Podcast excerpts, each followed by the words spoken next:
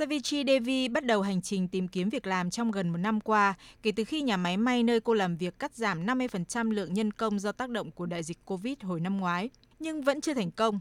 Không có việc làm cũng đồng nghĩa là không có tiền lo cho cuộc sống. Có quá nhiều thách thức đối với tôi.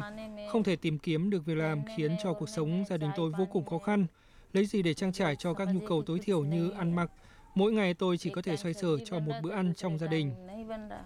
Devi chỉ là một trong số 15 triệu phụ nữ Ấn Độ bị coi là lao động dư thừa trong bối cảnh nền kinh tế Ấn Độ đang phải chịu tác động tiêu cực từ đại dịch COVID-19. Một nghiên cứu mới đây đã chỉ ra rằng trong giai đoạn giãn cách xã hội do tác động của đại dịch COVID-19, nữ giới ở Ấn Độ có khả năng bị mất việc làm cao hơn nam giới gấp 7 lần. Ông Chandra Jimmy, chủ tịch tập đoàn may mặc Ambrosia của Ấn Độ thừa nhận. Trong bất cứ trường hợp nào khi doanh nghiệp có vấn đề nhân viên nữ sẽ là điểm yếu đầu tiên. Khi đặt ra vấn đề làm thế nào để giảm chi phí thì kịch bản đầu tiên là cắt giảm công nhân và phụ nữ sẽ là những đối tượng mà các chủ doanh nghiệp muốn sa thải. Không chỉ như vậy, cơ hội tìm lại việc làm sau đó của họ lại thấp hơn nam giới đến 11 lần. Nguyên nhân là do khi các doanh nghiệp trải qua đại dịch sẽ phải tái cơ cấu công việc, đòi hỏi một nhân công có thể đáp ứng được nhiều công việc khác nhau. Lao động là phụ nữ thường làm những công việc phổ thông, không có tay nghề cao, sẽ rất ít có cơ hội để chuyển dịch công việc.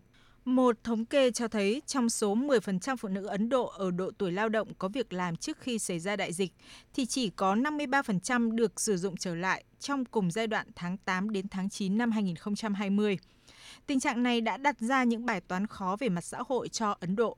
Chủ tịch Liên đoàn Lao động Liên bang Ấn Độ Amerjit Kaur cho rằng Cả nhóm phụ nữ có thu nhập trung bình, thu nhập thấp hoặc rất thấp đang phải đối mặt với tình trạng vô cùng tồi tệ.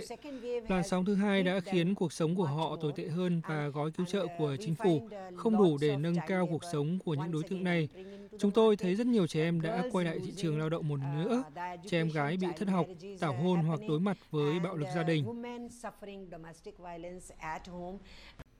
Ấn Độ là một trong những nước hiện có tỷ lệ lao động nữ thấp nhất thế giới. Trước thời điểm dịch bệnh bùng phát, chỉ có 27% phụ nữ trưởng thành ở nước này có việc làm hoặc đang tìm kiếm việc làm, trong khi mức trung bình của thế giới là 50%. Sau đại dịch thì tỷ lệ này sẽ tiếp tục thấp hơn nữa. Sự chênh lệch về giáo dục, phân biệt và quan điểm trọng nam giới sẽ tiếp tục là rào cản để phụ nữ Ấn Độ có thể tự tìm kiếm việc làm nuôi sống bản thân và gia đình.